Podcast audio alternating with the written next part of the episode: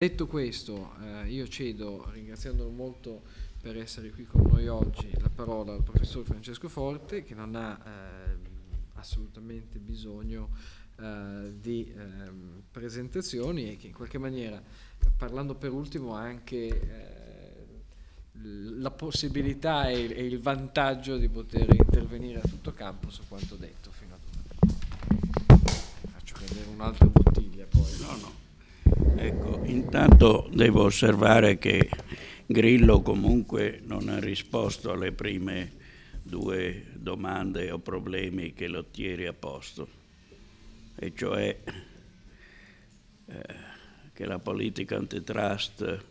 mette in pericolo la stabilità del diritto, perché le concezioni economiche o filosofiche, io direi le derivazioni paretiane, a cui si appiglia continuano a cambiare. E anche, nome, anche le terminologie cambiano, tra l'altro nelle traduzioni delle stesse parole in diverse lingue. E il secondo, quello del conflitto di interesse e dell'intreccio tra poteri politici ed economici, che è rappresentato da questa frase L'antitrust difende la libertà individuale, però è un ente. Allora se la libertà individuale deve essere difesa da un ente fatto di persone, c'è un problema. E naturalmente si può dire che la libertà è difesa dalla legge. Si può immaginare che esista un giudice che applica una norma precisa, ma se non c'è un giudice che applica una norma precisa, bensì una sorta di amministratore del bene pubblico che applica dei concetti economici e non delle norme precise, allora la libertà individuale dipende da qualcuno. Quindi questo è un grosso problema. Eh, diciamo dipende da uno sceriffo. E quindi rimangono i due problemi di posti da lottieri, che naturalmente ho chiamato problemi, non ho detto che siano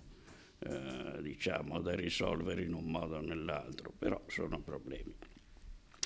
C'è poi un'altra cosa a cui naturalmente non ha risposto Grillo e che è stata posta dal secondo invece relatore in un modo, eh, diciamo, se vogliamo, più vasto, e cioè da De Nicola, e cioè quella dello scambio di informazioni. Allora, che lo scambio di informazioni sia di per sé una indicazione di eh, comportamenti collusivi è naturalmente molto dubbio, perché eh, l'ipotesi che lo sia, leggendo questo libro, nasce dal seguente ragionamento. Se lo si fa tra imprese, in quanto loro lo fanno, vuol dire che hanno un interesse a farlo. Quale può essere il loro interesse a farlo? Risposta, accrescere il proprio potere. Qui c'è un salto logico, perché nel caso specifico, evidentemente, le assicurazioni operano in una situazione che non è proprio probabilistica in quanto c'è una serie di comportamenti che sono di azzardo morale e comunque il calcolo delle probabilità ci insegna, soprattutto quando le probabilità sono composte oppure quando le probabilità dipendono anche da parametri di segmentazione, che eh, più è vasto il numero dei casi osservati, eh, più si possono fare buone previsioni. È quindi chiaro che lo scambio di informazioni, nel caso specifico delle assicurazioni, che si basano su un calcolo basato sulla raccolta di informazioni, è un modo per ridurre il rischio, cioè a dire per trasformare, o meglio, l'incertezza in rischio calcolabile. E quindi l'osservazione che De Nicola faceva, pure mutatis mutandis, eh, che si può opinare valga in altri campi, sicuramente vale nel campo delle assicurazioni di cui stiamo parlando, le quali hanno tra l'altro caratteristiche di incertezza che sono, per così dire, accresciute dal fatto che eh, diciamo, l'incertezza dipende molto dal comportamento dei soggetti e non solo eh, da dati che potremmo chiamare naturali o quasi. E eh, dipende anche dall'azzardo morale, cioè dal fatto che chi è assicurato tende a comportarsi in un modo meno, eh, diciamo, prudente.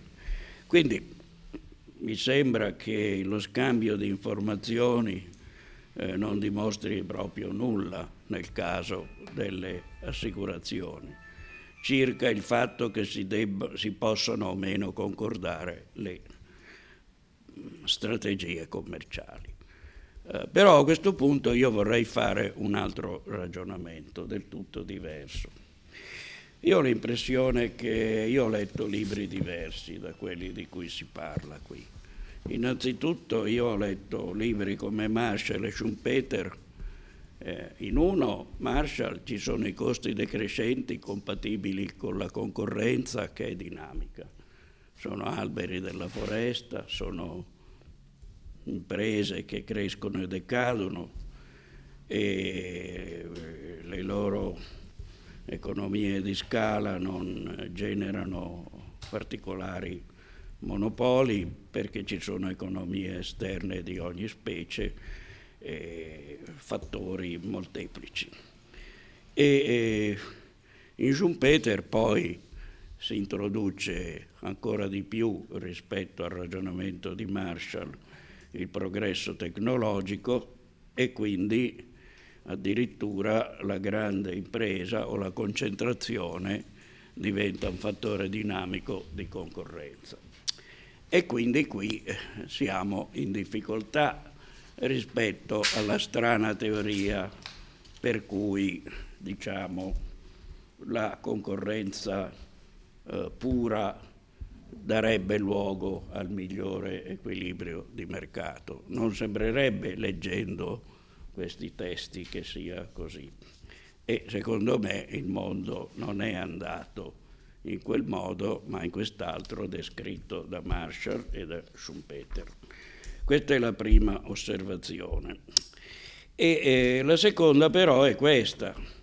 che almeno nella scienza delle finanze da cento anni circa ormai, forse un po' meno, ma io direi cento anni, sì, anzi un po' di più, perché si parla degli inizi del Novecento, si distinguono le imprese di pubblica utilità dalle altre in relazione al problema del monopolio, nel senso che esistono imprese di cui si occupa molto l'economia pubblica, che per loro natura hanno una tendenza al monopolio o debbono poterla avere. E quindi in quel caso non si tratta di impedire che ci sia il monopolio, ma di adottare due distinte ipotesi che si possono leggere nelle edizioni del 1904, credo, del libro di scienza delle finanze di Einaudi, anche prima, volendo. E sono una l'impresa pubblica, l'altro l'impresa regolamentata. Ora questo naturalmente all'epoca riguardava eh, l'elettricità. Nitti scrisse un libro, La conquista della forza, c'era allora all'inizio, riguardava le ferrovie e riguardava le poste e in genere i mezzi di comunicazione. Naturalmente non riguarda in, eh, in natura, per così dire, le assicurazioni eh, RC, però qui è intervenuto un fatto che non dobbiamo dimenticare, che qui c'è un monopolio legale nel senso che è obbligatorio assicurarsi, ossia la domanda è, per così dire, stata stabilita per legge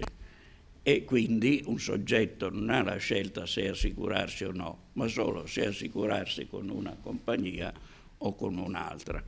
E inoltre c'è un'altra specie, diciamo in qualche modo, di situazione monopolistica, cioè coloro che sono assicurati devono usufruire di strade, le quali sono in larga misura anch'esse soggette a regolamentazioni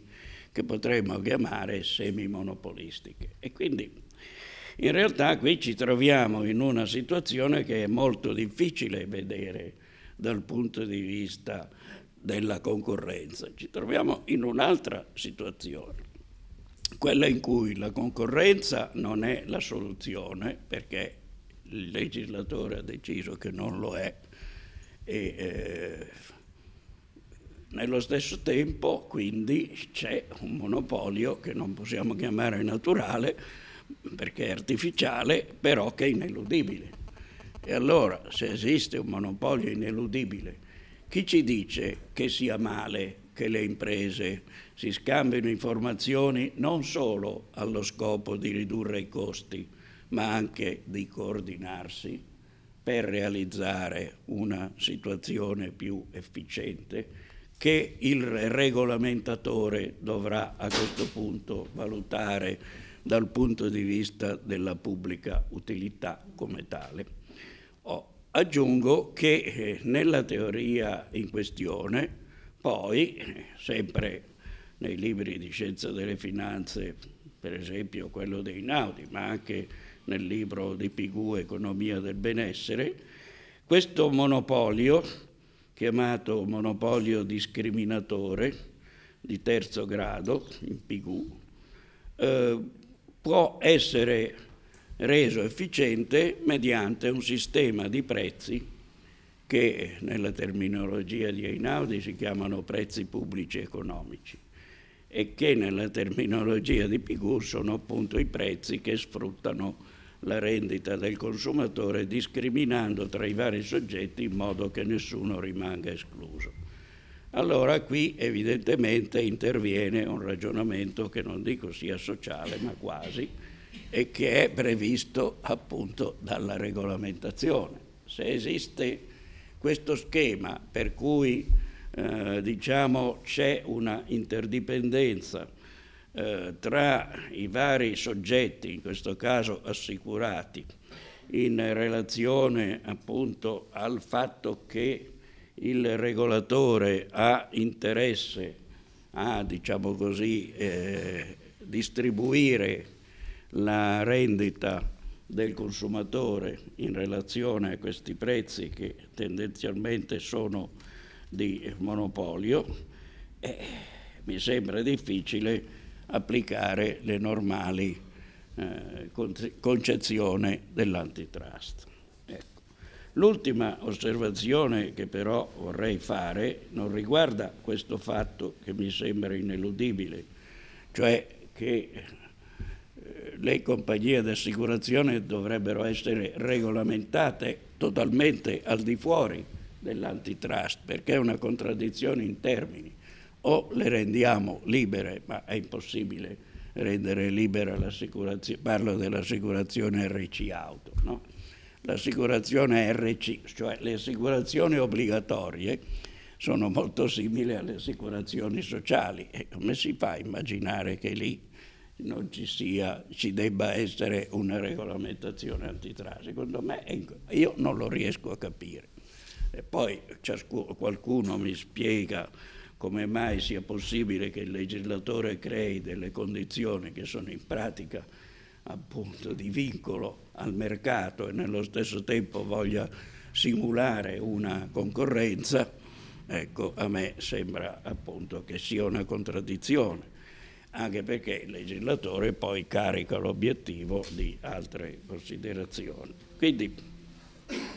direi che questo è un caso particolare, particolare per modo di dire perché un ragionamento analogo si applica ad esempio alle ferrovie. Ora io non capisco, ecco, questo polemizzo con De Nicola se volete, perché per le ferrovie tutti sono d'accordo che ci debba essere una sola rete ferroviaria e eh, per le linee aeree eh, eh, che tra l'altro sono in concorrenza con le ferrovie, eh, sotto un altro profilo ci possono essere due linee aeree in concorrenza tra di loro sullo stesso percorso, creando un'enorme congestione dei cieli,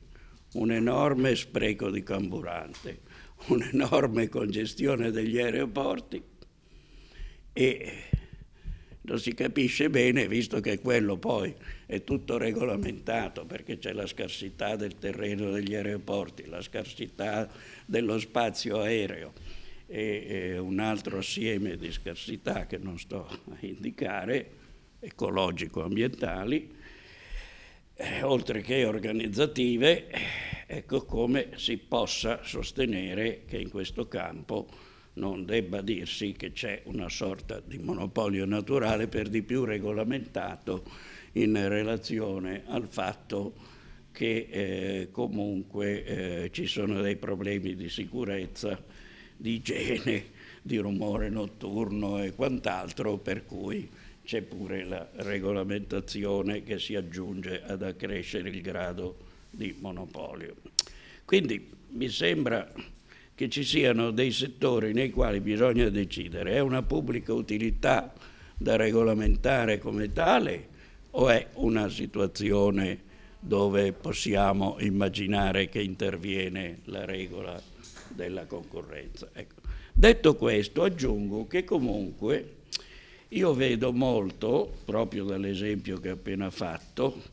eh, una crisi del modello teorico della teoria dell'antitrust come quota di mercato, eh, che potrebbe dare luogo all'abuso di un potere, in quanto il vero problema è quello della contendibilità dei mercati. Allora noi potremmo anche avere che un soggetto che è sul mercato e che lo occupa al 100%, in realtà è in piena concorrenza, perché per evitare che altri entrino sul mercato ha abbassato i prezzi a livello per cui non conviene a nessun altro entrare sul mercato con la medesima efficienza. Per cui diciamo che osservando il mercato come tale, dal punto di vista di questo tipo di teoria che esiste direi da 50 anni circa, perché quando io avevo 27 o 28 anni mi trovai con un libro eh, americano, perché io insegnavo negli Stati Uniti proprio questa disciplina, tra le altre cose, ero tornato in Italia l'onorevole Tremelloni, che era stato ministro delle finanze di cui ero consulente, che era presidente dell'azienda tranviaria milanese. Io ero con lui, gli dissi che questo libro di Joe Bain, appunto aveva questa teoria della contendibilità e me lo portò via perché per lui gli sembrava una novità ed effettivamente io non so bene se fosse una novità anche dal punto di vista degli Stati Uniti perché io insomma me ne ero occupato da due o tre anni. Però si dà il caso che si parla degli anni 50 cioè negli anni 50 già esistevano dei libri poi è venuto quello di Silos Labini, Oligopolio e Progresso Tecnico, poi è arrivato un saggio di Modigliani che ha formalizzato il modello, che perciò si chiama Silos Bain Modigliani, e questo diciamo, concetto dell'oligopolio, che però in realtà è una concorrenza perché il mercato è contendibile, che poi è stato molto sviluppato da Baumol, eh, pone un po' in crisi questa teoria parlo al di fuori delle pubbliche utilità, dove appunto è vietato entrare o è impossibile. Eh, diciamo, pone un po' in crisi la teoria appunto per cui si deve guardare alle quote di mercato. E eh, tra le altre cose in un mio libro che poi è a dispese di analisi economica del diritto eh, si cita il seguente fatto che negli Stati Uniti fu eh, alcuni anni fa spezzato il monopolio di IBM nel settore delle macchine per ufficio, ritenendo che l'IBM aveva il controllo del mercato. Dopo che si è spezzato questo, è venuto fuori naturalmente il sistema elettronico, per cui eh, sono emerse imprese di tutt'altro tipo e l'IBM ha rischiato anche il fallimento in relazione al fatto che eh, diciamo, il problema non si poneva più. Ma lo stesso altro esempio che io cito lì è quello dei telefoni che furono, furono spezzati e poi è venuto un altro tipo di modo di telefonare o di organizzare il sistema, per cui in realtà l'applicazione di, queste, di, queste, di questi principi che allora si fece, a un certo punto, vista a posteriori, è apparsa poco logica, nel senso che si è visto davvero che il progresso tecnologico non previsto poteva tranquillamente modificare questi poteri di mercato e quindi che spezzare questi apparenti giganti che stavano per entrare in crisi era un'operazione quasi crudele perché dopo poco avrebbero fatto fatica a reggere. Ecco, io termino facendo un'osservazione. Vorrei sapere a che cosa servirà, tranne ai fanatici, la tratta Milano-Roma in aereo quando si sarà completata eh, quell'alta velocità che io penso venga rallentata anche per consentire altri business, per cui è possibile andare più in fretta in treno e comunque usare il computer e altre cose che non si possono usare negli aerei. Perciò mi domando, ma perché mai si debba anche in relazione ai mercati delle pubbliche utilità pensare che questi mercati sono, come dire, eh, incrollabili e burnei. Per esempio le poste, le poste era qualcosa di cui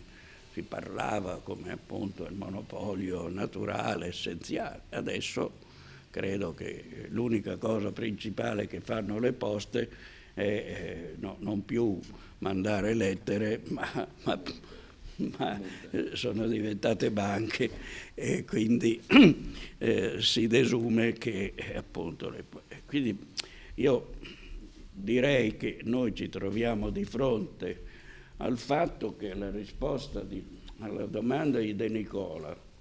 appunto, qual è il diritto? Io rispondo che il vero diritto è il diritto civile. No, a parte che la lex mercatoria è circa del 1400 e non del 1800, e io ho un libro di lex mercatoria dell'epoca, quindi ve lo posso assicurare, è dell'epoca della scoperta dell'America circa, ma appunto che poi è diritto civile. Quindi, per esempio, la crisi dei mutui americani sta tutta in una norma del diritto civile. Uno non può chiamare mutuo ipotecario un mutuo la cui ipoteca non è eh, vera, nel senso che il valore a cui è attaccato è il 100% del valore di mercato, perché vuol dire che poiché il valore di mercato fluttua, quella non è un'ipoteca. Lo dovremmo chiamare mutuo semi-ipotecario. Se poi è il 110 il valore di mercato, non è un mutuo ipotecario. Allora, questa è una norma di diritto civile, non c'entra la storia di Fanny eh, Freddy Mac e Fanny Me, no, c'entra il fatto che si è violata una norma banale del diritto civile la quale dice che i mutui ipotecari, per essere chiamati ipotecari non mutui, devono avere la garanzia di un'ipoteca. L'ipoteca, per essere solvibile, deve essere inferiore al valore di mercato perché ci sono quelli che oggi gli economisti chiamano i costi delle transazioni, per cui non si può fare un mutuo del 100% perché costa almeno il 10% di effettuare l'esecuzione, ammesso che il valore del mutuo rimanga tale. Per cui nessuno nelle normali banche di provincia ha mai creduto che si possano fare mutui ipotecari al 100% non per una ragione bancaria, ma perché non gli pareva che fosse un'ipoteca. Allora, siccome nel diritto civile le ipoteche hanno questo concetto, che sono un valore percentuale del bene, e non il valore di mercato attuale totale del bene, se voi andate a guardare, eh, insomma in molti casi il vero problema è che noi abbiamo creato l'incertezza del diritto, non, non usando norme storiche del codice civile, che sono norme tradizionali, che sono nate dalla consuetudine, che non è un signore che ha fatto le leggi.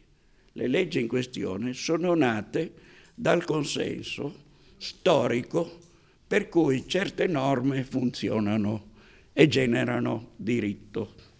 come si dice nel diritto romano, tra l'altro, e come insegnava il professor Leoni. E quindi io devo dire avendo fatto l'allievo del professor Leoni, ho imparato bene questa idea che il diritto nasce così e non da qualcuno.